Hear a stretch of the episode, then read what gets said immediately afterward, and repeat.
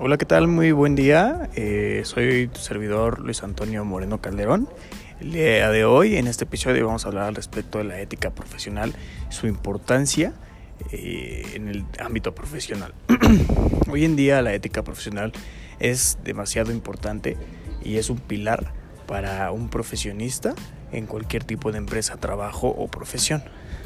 Porque la ética define la forma en la que esta persona va a realizar su trabajo y la calidad en la que se va a basar para poder hacerlo con respecto a los valores personales y profesionales.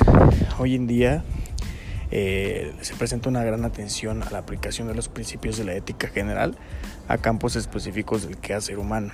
Esto es una ética profesional aplicada.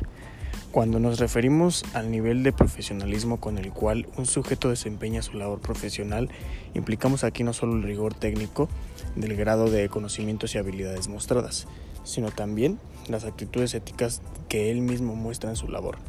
Cada profesión se desarrolla con un conjunto de principios, normas, exigencias en el plano moral que tienen como propósito regular los, los comportamientos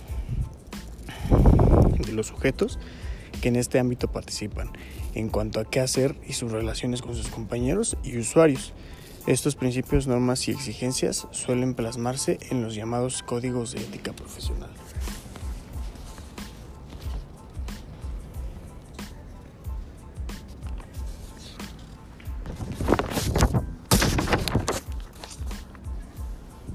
Es de suma importancia el conocimiento de la motivación profesional que los sujetos, el estudio de la motivación profesional ha de hacerse a partir de un enfoque personológico que permita trascender el nivel descriptivo del fenómeno motivacional, posibilite poner en claro el nivel de intereses profesionales desarrollados por los sujetos en el sentido para que los mismos tienen la profesión de escogerla. Una tendencia orientadora hacia la profesión expresa no solo los motivos relacionados directamente con el interés de la ejecución del sujeto, directamente con en aspectos esenciales de la profesión, sino también todas aquellas necesidades o motivos que se desarrollan mediante el vínculo del sujeto con la profesión. Entre ellas pueden estar la necesidad de prestigio social, las motivaciones familiares, de bienestar material, etc. Todas las cuales se integran de forma coherente y necesaria en la tendencia orientadora hacia la profesión.